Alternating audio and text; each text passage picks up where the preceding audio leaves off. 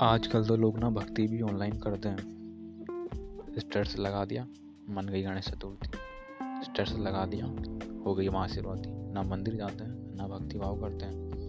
और किसी चीज़ को अगर किसी की मदद भी करते हैं तो कैमरा ऑन करके। बकवास।